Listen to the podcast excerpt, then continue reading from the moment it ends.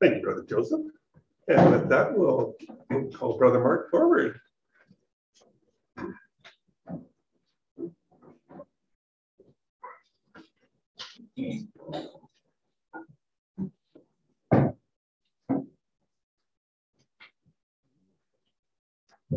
I think we're gonna try to record it, so just waiting for the. Oh, look at that. Sorry.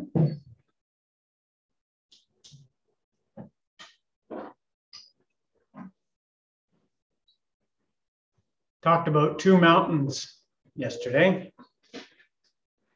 You have not come to the mountain which may be touched, into a blazing fire, into darkness and gloom and whirlwind to the blast of a trumpet and the sound of words, words which sound was such that those who heard begged that no further word should be spoken to them. For they could not bear the command. If even a beast touches the mountain, it will be stoned. And so terrible was the sight that Moses said, I am full of fear and trembling. First moment of introspection is Is that the mountain that you come to? Is that the mountain that you worship at? Is that the mountain that people see when they observe you in your ecclesia, when they observe you in your, fa- in your family, when they observe you at work? But you have come to Mount Zion, to the city of the living God, the heavenly Jerusalem, and to myriad of angels, to the general assembly and the church of the firstborn who are enrolled in heaven, and to God, the judge of all and to the spirits of righteous men made perfect, and to Jesus, the mediator of a new covenant, and to the sprinkled blood which speaks better than the blood of Abel. Have we come to the mountain that Jesus calls us to? When people see you in your daily life, when people see you in the ecclesial life, do they see you at the mountain that Jesus called you to? And uh, we, we've been considering the, the life of, of Joseph, and several people came up and, and brought up the fact that all the Beatitudes are manifested in the life of Joseph. He was a peacemaker. He mourned. He was persecuted. He was poor in spirit. He was meek. How did he do all that without a list of rules? He, he didn't have the command. He didn't have the Ten Commandments. He didn't have most of the Old Testament. How was he able to show forth Christ's character without checklists? Somehow he did. Somehow, even then, Joseph came to this mountain. Now, we have to balance this a little bit. What, what, does it mean to come to this mountain? Does it mean that everything is just always sweetness and light? Well, if you read the next verse in Hebrews chapter 12, See to it that you do not refuse him who is speaking. For if those did not escape when they refused him who warned them on earth, much less shall we escape who turn away from him who warns from heaven. In the last verse in this chapter, our God is a consuming fire. We are being offered this wonderful vision. The fact that this is wonderful means that if we reject it, we face an even greater consequence than those who rejected the law of Moses. Jesus starts to bring this up in Matthew chapter 5 when we, we saw the verses on salt and light, right?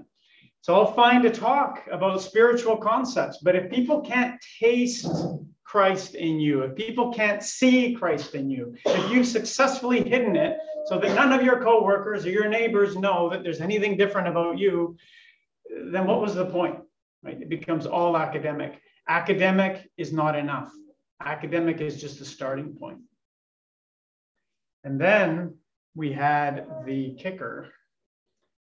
Unless your righteousness exceeds the righteousness of the scribes and Pharisees, you will by no means enter the kingdom of heaven.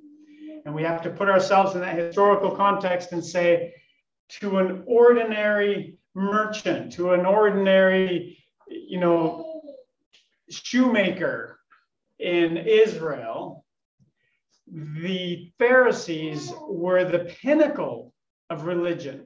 They knew more than any, anybody. They tried harder more than anybody. They, they taught right? They were the teachers, they were the experts. And Jesus is saying, what they're doing, which you think is so far above you, is not enough. If all you do is what they do, you're not going to be in the kingdom. And so that brings us to Matthew chapter 5, verse 21. And Jesus starts a process of seven ways to be more righteous than a Pharisee. And the first one is, Thou shalt not kill. One of the Ten Commandments. Okay, remember, Jesus is subtly, continually making a, a, a comparison and a contrast with the Ten Commandments. Thou shalt not kill. Now, Jesus tells us that just not killing people happens to not be good enough, right?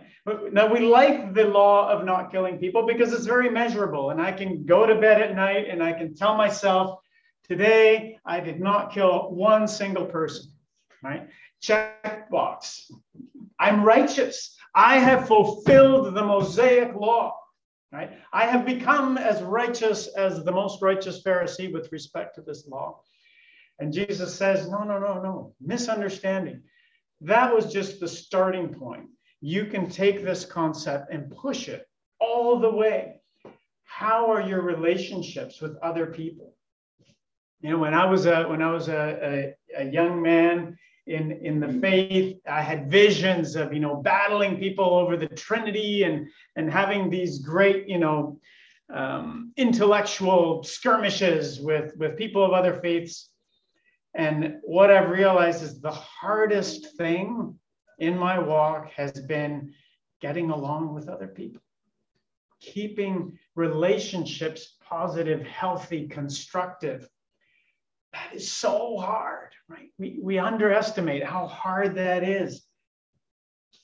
And um, yeah, this Ezra and Zion back when they used to be able to walk along together and hold hands. That's okay. There's still hope, relationships. Um, but Jesus says, you know, if you go to present your gift at the altar and you remember that your brother has aught against you, you put that aside. Now we don't we don't do gifts before the altar in quite the same way, but what we can say is there are ecclesial functions and ecclesial obligations. There are ceremonial parts of our religious life. And if we are putting those ahead of our personal relationships, we are in big trouble.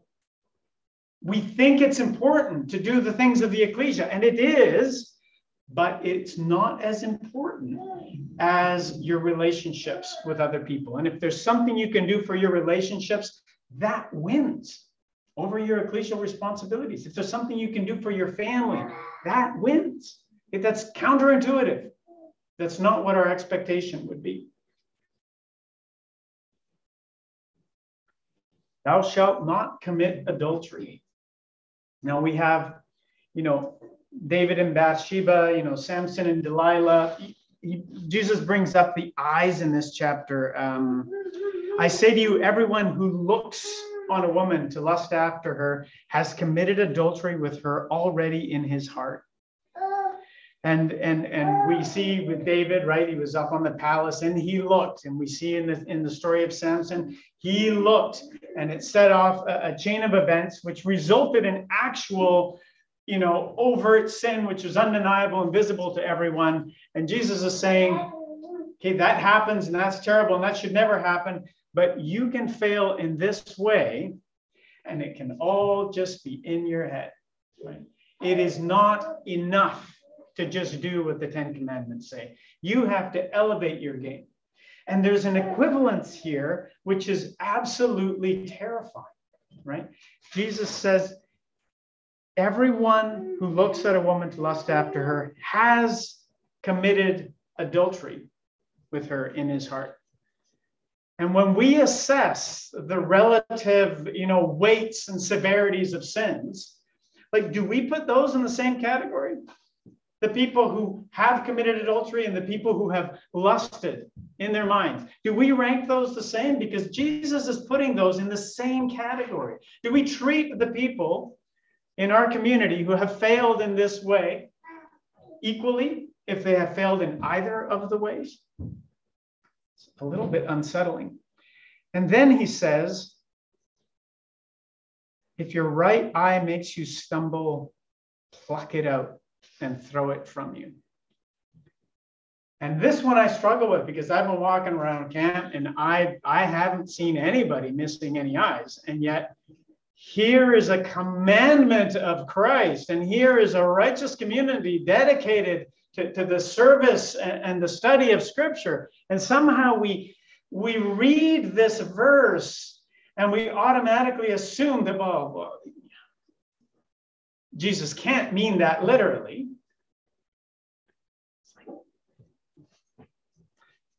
Yes, I suppose, but he, he did say it. And he said it for a reason. And if you had to actually look at it technically and say, look, I'll trade you, I'll make a trade with you. We're going to pluck out your right eye and, and you're in the kingdom. Would you take that trade? I sure would. I'd be in there. Like if, if Jesus Christ showed up to you today and said, look, step through, like it's going to cost you your right eye. Go through that door, you'll be in the kingdom. I think most of us would take that. And that's what Jesus says. That's, that's what it's saying. Like, are you willing to do that? You say you're willing to do that. And yet here I am looking, looking. None of us have done that. Okay. So, what I think Jesus is doing here is what I call emphasis by extremism. And this is going to come up over and over in here. And I'm not sure, I'm actually not 100%. I don't think Jesus means for us all to be plucking our eyes out. But what he is saying is you must take radical, counterintuitive action against sin in your life. It isn't just enough to say, oh, I've, I've just this little checkbox. No, you have to do things that people in society would consider absurd, right? Like if we started walking around town with, you know, and most of us were missing eyes, people would go, that is a crazy cult. That is a crazy cult, right? But Jesus says crazy stuff, and we forget about it because we're so used to it, right? It, Jesus said, Eat my flesh. And we're like, Oh, yeah, that's great. We do that every Sunday. No, people walked away from Jesus because that is an absurd concept, right? You're a religion of cannibalism. I just, that is so bizarre, right? But Jesus says bizarre. He's trying to get your attention. He's trying to tell you, look, take this seriously. This is a radical religion. This isn't just the walk around every day and, and, and, and you know fit in with everybody else.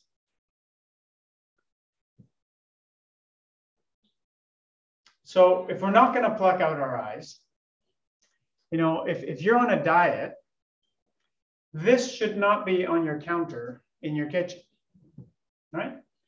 because you know that if you're on a diet and this is on the counter in your kitchen, you'll be okay for an hour and you may be okay for two hours. And if you're strong, you may be okay for six hours. But if this is on your counter when you're on a diet, it is inevitable that you will succumb. It is impossible for you to sustain your self will long enough, indefinitely. And this speaks to, to what Brother Nathan talked about last night, right? Like, if we think of these as weeds, right? If you just leave them there and you just ignore them and you don't proactively try to remove the things from your life that cross contaminate, then you're going to wake up one morning and, and it's just, it's all going to be weeds. And there's a, um, well, let me, let me jump to this next one first, and I'll come back to that. We have anger and we have lust, right? The, the two commandments that Jesus is leading to. And in each case, we have a domino effect, right? Where you had a small thing that turned into a bigger thing, that turned into a bigger thing, and eventually in somebody's dead or a marriage is destroyed. So this is the weeds concept. Catch it early, right? If you don't catch it early, if you don't take it seriously when it's small, you're going to have a disaster when it's big. And uh, I read a book, uh, I highly recommend it. It's called Thinking Fast and Slow by a Jewish man named uh, Daniel Kahneman. And they examined people who are in the midst of, you might call it lust or rage, or like when somebody's lost their temper. You know, if you have kids, you see a kid throws a temper tantrum, okay? That same thing happens to us, even as adults. It just manifests a little bit differently. But if you let your anger cross a certain threshold, you become entirely unreasonable. And so they, they, they, they, test these people who are in the midst of anger and they make statements that are absurd that in their normal selves they would they would never do such a thing. And this is why you get people um, who have temporary insanity right? They don't get the same consequence for a murder when you're under the, the influence of passion because there's an understanding in law that once you're under the influence of passion you basically become an animal. And in their research, they said, well, what can we do? What can we do to help these people so that when they're in their passion, they don't go off and, and, and do these terrible life destroying things, whether it's adultery, whether it's murder or violence. People do this. How do we stop them? And they tried all kinds of things. And what they discovered is there is no way to stop. Okay. Once you're in that rage, once you're in that passion, you are literally unreasonable. You cannot be reasoned with. And any of you who have tried to reason with a child in the middle of a temper tantrum, no, there's nothing you can say. You can't explain. The only thing you can do is wait, wait for this moment to pass because your brain is literally in a different state. And it's absolutely terrifying because there's there's nothing we can do to even we can read scripture, we can do whatever. If you let yourself get into a passion, whatever kind of passion, you become a different creature. The only solution is don't go there in the first place. Don't let yourself be built up into anger. Don't let yourself be built up into lust. That's what Jesus is trying to tell you. He's like, stop this early. Don't try to wait till the last minute and then say, oh, no, I'm not going to commit adultery. It wasn't really adultery. You got to catch it early. So there's clearly a pattern developing here, but let, us learn some of the lessons from just these two first ones. Proper relationships are crucial. Slippery slopes are slippery. It matters, right? Catch things early. We didn't actually coordinate the evening program. I'm really grateful for that last night, with anything. Words matter, right? Whoever has said you fool, you know, has anybody ever said anything unpleasant to anybody? Oh, yeah, everybody.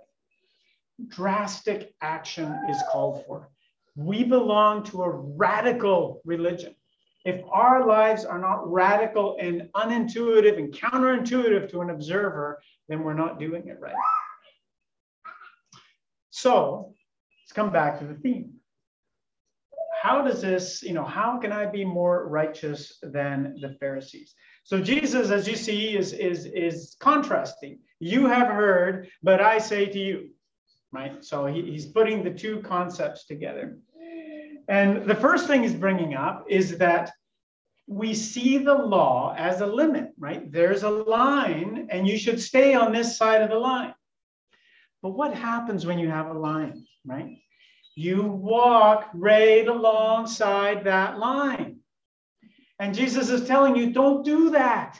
When there's a line, you turn up, you, you go the you know, opposite way of the line. You try to stay as far away from the line as possible. We're not just trying to cross the line, we're trying to cross the line and then keep moving indefinitely. The other interesting point Jesus makes everyone who is angry with his brother will be liable. Everyone who is angry with his brother and everyone in this room has been angry with his brother. Everyone who looks at a woman with lust has committed adultery. Everyone. When we think legalistically, we have this little hierarchy of who's done which sins and which ones are worse than others, and, and where we are and how we compare. And you all know it, we all know it, we track it. It's not the way Jesus thinks. When Jesus looks at this room, he says, Everyone has committed murder and everyone has committed adultery. You're sitting in a room full of murderers and adulterers. How does that affect us? And so we have a really interesting con- concept that Jesus puts forward here that keeping the law is not actually the definition of righteousness. Right? The Pharisees have been have been approaching their religion this way. And he says, no, you can do it. You, you can do those two Ten Commandments and not be a righteous person. And the problem, I had to get at least one sort of computerish kind of slide up here. But um, this is binary, one or zero, right? And Jesus is saying righteousness is not binary, right? It's not like true or false, black or white. Righteousness, and, and this is a very featureless slide, but actually what we have down at the bottom is complete darkness. And what we have at the top is complete light. And righteousness is up there, and we are not. We are somewhere in here. And each of us are in different places, and each of us in different aspects of life. Maybe in anger control, some of us are over here, and maybe in gluttony, some, some of us are over there. Maybe in lust, some of us are over here, right? It's, it's you, you're never done with some scriptural principle. You're just somewhere on this scale, and you still have somewhere to go.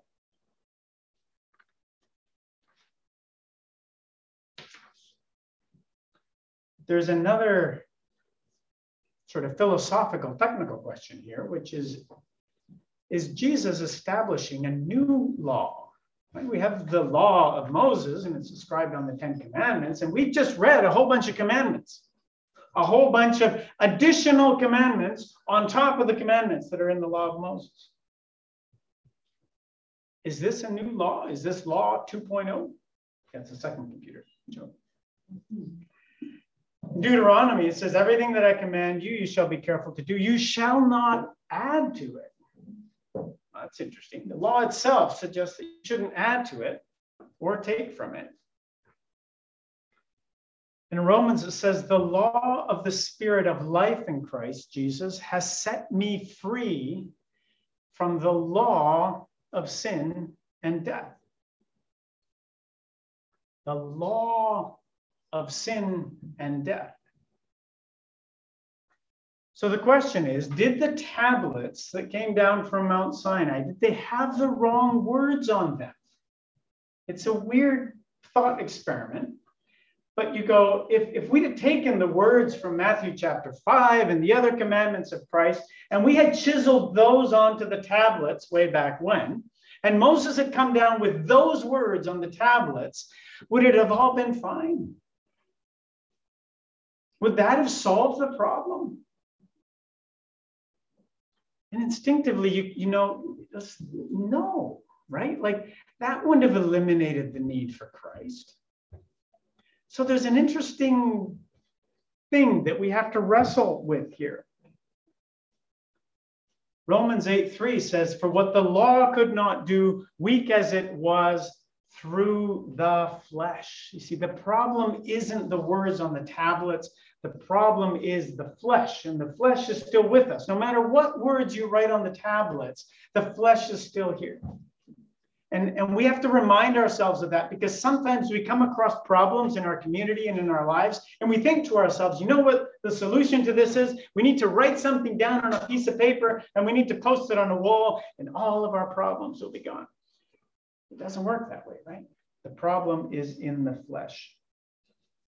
Is the law then against the promises of God? Certainly not. If there had been a law given which was able to impart life, if such a thing existed, if such a formula of words existed, truly righteousness would have been by the law. Okay. If there had been words that could have done it, God would have put those words on the Ten Commandments, and that would have solved the problem. But the problem is laws and words cannot solve it.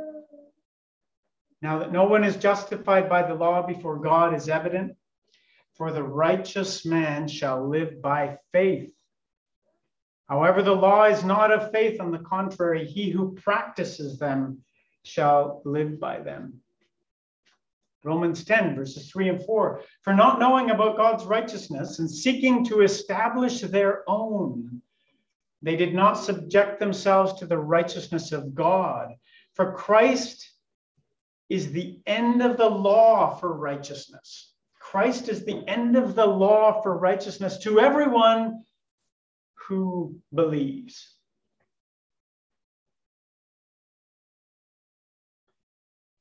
We're going to read a lot more in this chapter. We're going to encounter a lot more commandments. We're going to encounter Uh, ordinances and statutes in all the same sense that we find them in the Old Testament, but we have to recognize this is not law of Moses 2.0. There is a qualitative difference between the commandments of Christ and the commandments of Moses. So let's jump to the next one. Let him divorce. Verse 31. It was said, Whoever sends his wife away, let him give her a certificate of divorce.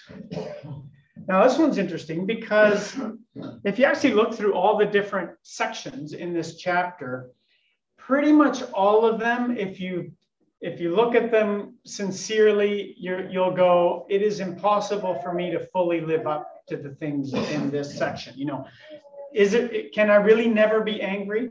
Can I really never lust? Can, can my yes be yes really like every single time? Like these, there's a whole list of impossible commands in this chapter. And this one kind of jumped out at me as like, I think I can get through life without divorce, you know? and I have it easy, so it's easy for me. Whether whether Melissa feels the same way, maybe. Um, but one thing to understand here is the cultural context. When the subject of divorce comes up uh, elsewhere in Matthew, and Jesus says, "No, divorce not a good not a good thing to do," and his disciples, these righteous men, say. If such is the case of the man with his wife, it is better not to marry. These are the disciples of Christ considering life without divorce. And they're like, I would never get married, right? The foundation of marriage for them was divorce in that sense, right? Like the reason I am willing to marry you right now is because I have the option to bail whenever is necessary right? And what's more, by the law of Moses, all I need to do is sign a piece of paper on the dotted line, right? It is there, it is permissible in the law of Moses. I can be righteous in the law of Moses by signing this piece of paper, and I can move on to another woman if I want to. Perfectly legal in the law of Moses. Okay, so Luckily, we don't have quite the same cultural context. But what Jesus is saying here, the, the reason he's bringing this up is because we do similar things. You can use law to legally sin, right? And so if if if you're married, you know, if, if this man is married to that woman and this man decides that he would rather be with that other woman, well, if he just runs off with her, it's adultery and that's against the law and he's an evil man. But I have two pieces of paper here. And if you sign on the dotted line on the first one, yeah, and then now you come sign on the dotted line over here, we're all righteous. That's, that's the law. And by law, they would have been righteous by law in that circumstance. And we look at that, we say that's insane. And that's what Jesus is telling them. Look, this is insane. You're filling out paperwork and you think that that makes you righteous. If the intention behind your activity is not divine, then I don't care if you follow the law. I don't care what the law of Moses says. Right? If you are pursuing another woman, that's it. it. It might be in your head, it might be legalistically. No, it's all wrong, even when you do it legally. And bear in mind, again, that in the culture of the time, they would have considered this an impossible command they would have said, wow, that's just going to destroy the fabric of our society.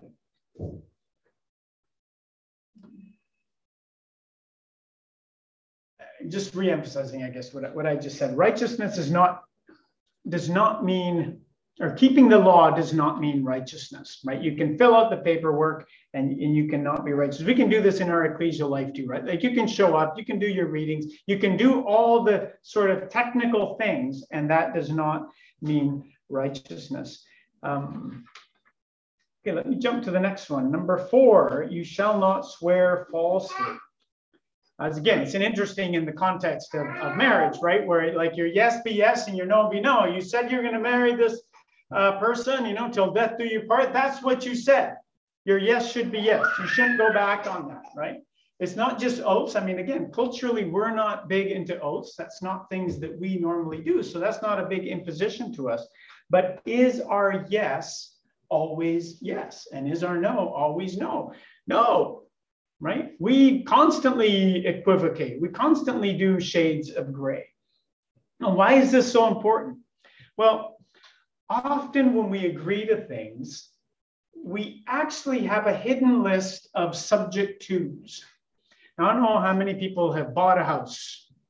You have experienced this, and you have a contract and you make an offer, right? You write up a document and you say, I will buy your house subject to inspection and subject to financing and subject, and it's a legal document, so you itemize it. So you're saying, yes, I'm I'm going to almost buy this house if everything else works out correctly.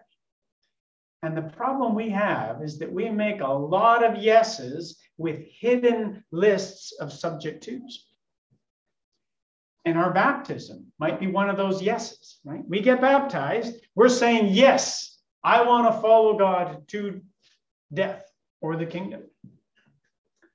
Is it subject to something? Is it subject to having good health? Is it subject to belonging to a nurturing ecclesia? Is it subject to your spouse treating you perfectly? Is it subject to the safety and well being of your children? Like, is, is it subject to not having abject poverty? Is it subject to not dealing with addiction? Like, do, do we have a long list of subject twos? And, and I think the short answer is we do. I think we all have subject twos in our marriages, in our in our baptism, in all of our commitments. And it's a lifelong task to uncover them all and try to eliminate them from our spiritual contracts. Right? Although the fig tree shall not blossom, yet will I rejoice in the Lord. Right? We see this all over scripture. The whole Beatitudes, right? Like you are blessed even when you're poor. You are blessed even when you're persecuted, right? If you're rejected by society, does that weaken your commitment? It shouldn't. And if it does, you had it all along as a little subject to rider.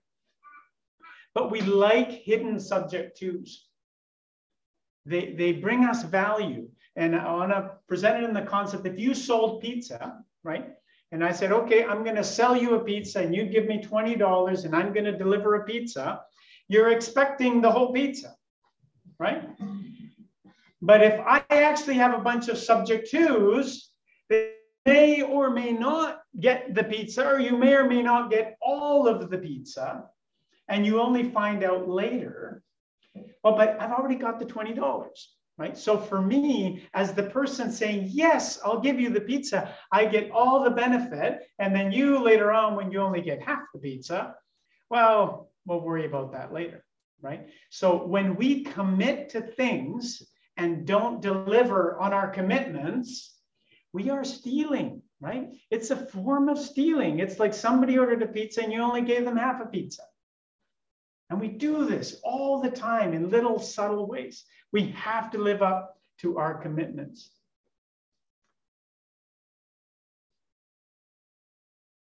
So joke I found online. Parents, it's okay to say no to your children. They won't explode. True story. and the reason I put that there is because is your no no. And children have an uncanny ability to know when your no is not actually no, right?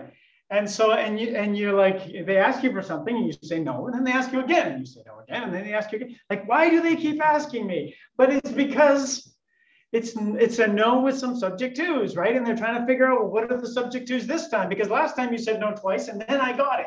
So maybe the key is to is to get you know three no's out of them. It's so hard. Like it is so hard to be thoroughly consistent in our commitments. Interesting question of control here. There's an arrogance to commitment. Now, we sometimes say, God willing, right? And we should say it more often because Jesus says, Take no oath at all, either by heaven, for it is the throne of God. That's massive. The earth, it's still massive, but smaller. By Jerusalem, now it's just a city. Nor you shall take an oath by your head, for you cannot make a single hair white or black, right? We start thinking, oh, you know, heaven, like the smallest thing, you can't even control the hair on your head, right? We make these commitments foolishly because we assume that we, we can deliver, right? If your commitment has subject twos, you should clarify them up front. I'll be there, God willing. I'll be there, all being well. My Uncle Charlie always used to say, all being well. And I try to inject that wherever I can, which is I'm going to make an effort to deliver, but I'm accepting my limitations. I'm accepting that things may happen, which prevent me from delivering. Psalm 15, verses 1 and 4 Who shall dwell on your holy hill? There's a number of other attributes, but an interesting one here. He who swears to his own hurt and does not change. You made a commitment. It is now ridiculously inconvenient to keep that commitment. How far do you go? It's just like, nah, sorry, not going to work. You know, baseball game is on, you know, or the, you know, the hockey team made it to the next set of the, uh, you know, of the Stanley Cup. So I'm not going to be able to make that anymore. Like, what kind of things derail our commitments?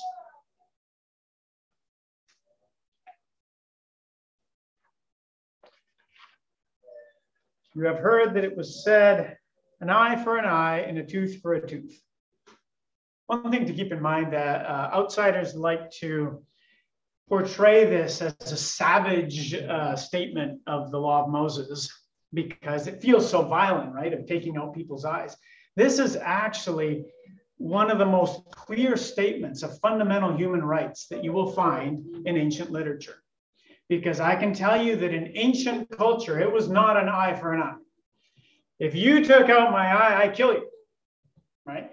And it all had to do with your social status.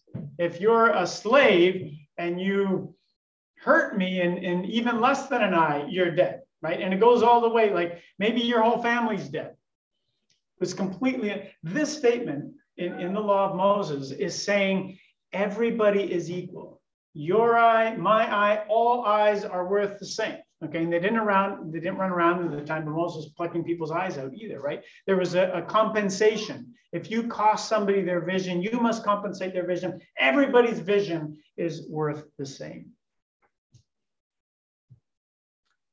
But then he goes on to say, do not resist the one who is evil. And that is a really difficult statement do not, how do you live that one perfectly and completely? Do not resist the one who is evil. Like, are you just supposed to fold, you know, and and uh, and give in to everybody? Whoever shall force you to go one mile, go with them too. How do you run a business with that, right? Give to him who asks of you. Do not turn away from him who wants to borrow from you. And we, we do that a little bit, but how many of us can live this? Oh, can I borrow your tractor? Might bring it back or I might not. But like, this is this is again, it's it's extreme. It's absolutely extreme. Is that really what Jesus says? Okay, can I have your house? Can I borrow your house? Oh, just yeah, my children and I. I guess we'll just go camp in the backyard if that's okay with you, because it's now your house. Like we can't lose sight of the extremism of these statements. These are radical statements. Now, just because they're radical, does that mean we don't we don't try to live them at all? No, Jesus is saying, I'm telling you that this is you you've got a long way to go, right? The distance to righteousness is further than you would ever imagine.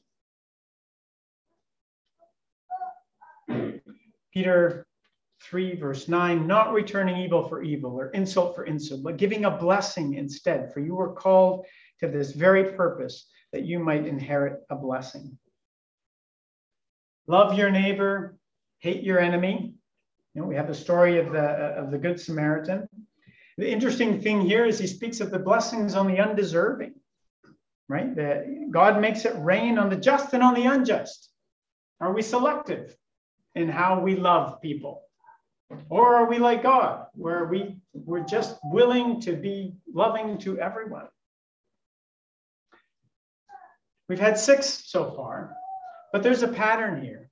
And I propose to you that this, these six is not the complete list.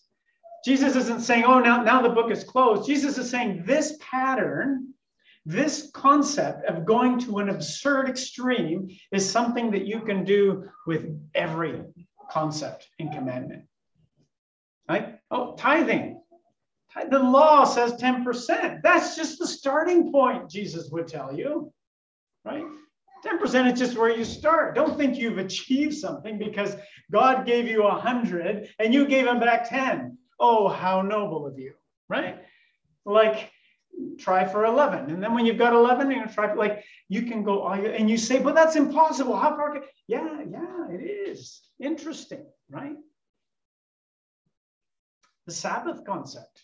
You know, do you take the rest? Sacrifice, hospitality, humility, praise, modesty. Heard about it this morning. Honesty, generosity, study, service, prayer. Take your pick. Work on it for a year, right? You can just keep going. and then we start to feel that everything keeps loading up, right? Oh, the first one was hard, not being angry. I was kind of stuck on the first one. And then he followed with uh, five more. And then he says, You therefore must be perfect. Now, I want you to really try to feel how radical this statement is. This is a commandment of Christ. You vowed to serve him, and he commands you to be perfect. In what way? In case you want to quibble about what exact definition of perfect. Well, let me tell you how. You need to be perfect in the same way that God is perfect. So if you think that there is some kind of moment in life where you're going to be able to sit down and say, Oh, yeah, I got that, right? Today was a good day. I, I did it. I, I got all the checkbooks, the check boxes today. Jesus is giving us the seventh challenge, the seventh impossible challenge in this chapter. Now we had our shades of gray. What do we do with our shades of gray? We're all starting in different spots, in different parts of our discipline. And what Jesus is telling you is that your lifelong task is to push that arrow from darkness to light. Wherever you start, and until the day that you die, you need to move that arrow. And what this is here is an imaginary line drawn by the Pharisees that says, well, that is the line of legal righteousness, right? And, and look, I'm above it and you're not. So I am a better person than you. And oh, I used to be above it, but I fell behind it. So now I'm not going to be in the kingdom and I'm a bad person. This is the Pharisaical legalistic mind. It's inside of each of us. And what Jesus is telling you is don't worry about the line. Okay? The line is in your head, the line is imaginary. This is the line. There is a line. It just so happens the line is up here where you can't see it. That's how righteous you have to be if you're going to be in the kingdom of God on the basis of your righteousness.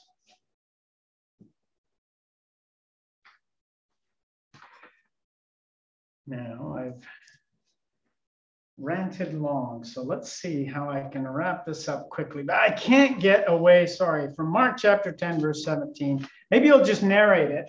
It's a story. You guys know the story of the rich young man. He comes to Jesus and he says, What should I do to be righteous? And Jesus says, Well, you look like a smart guy. You know the commandments don't kill, don't commit adultery, do all stuff. And the rich young man says, I've done that. Right? He says, Aha, I'm here. I got over the line. And then Jesus looks at him, and, and I just, it gives me chills. He looked at him. You can almost see Jesus, lots of people around. Somebody says, Oh, I have a question about whatever. And the guy says, No, I've done that. And Jesus going, You've done that. And he looks at him and he loved him. Says it doesn't say very, there's not very many people that it say Jesus loved like specifically individually, we know he loved humanity. He looked at this man and he loved them and he said, Oh, good for you. Just one more thing sell everything you have and give it to the poor. Right? What did Jesus do for that man that he loved? He erased the line. He gave that man a goal that he was going to wake up every morning and go to bed every night and look at every one of his possessions and say, I didn't, I, I didn't pull it off. I, I didn't achieve my own righteousness. How does Jesus love somebody by giving them a goal that they can never attain? How is that love? But it is. And so this is what we have to consider this morning. If you are playing a game that you cannot win, you can't win this game of righteousness. You will never win this game of righteousness. If that's true, what do you do when you get up in the morning? Why even bother? Right? If I can't do it, why even bother? And what I propose to you is that Jesus is trying to give us an approach to righteousness that is less legal and more like a craftsperson. Right? If, if righteousness is your craft, like a person who loves pottery, they, are, they never reach the pinnacle of pottery. A person who loves music never reaches the pinnacle of music, right? When something is someone's passion and craft, they get up in the morning and they pursue it, not because they're going to get seven points out of what it, no, it's because they love the thing for its own sake. They love righteousness for its own sake. Jesus wants you to be a craftsman of righteousness where you just you couldn't imagine waking up in the morning and saying no i'm gonna i'm gonna honor the flesh today today's a flesh day. Like you would be horrified by that. You would go that would be absurd right? No no no. You were good all week right? So you, get to take friday off. You're right you were extra righteous. You know you worked extra monday tuesday wednesday thursday. So now you can take friday off from righteousness right? If it's a quota, if it's an amount, if it's something we're measuring, you could maybe do that. And, and, and we're like, it's absurd. If you are a follower of Christ because in your heart you want to be like Christ, no matter who's watching, no matter who's counting, no matter where you might be on some scale, you're going to wake up in the morning and say, I want to be perfect as my Heavenly Father is perfect.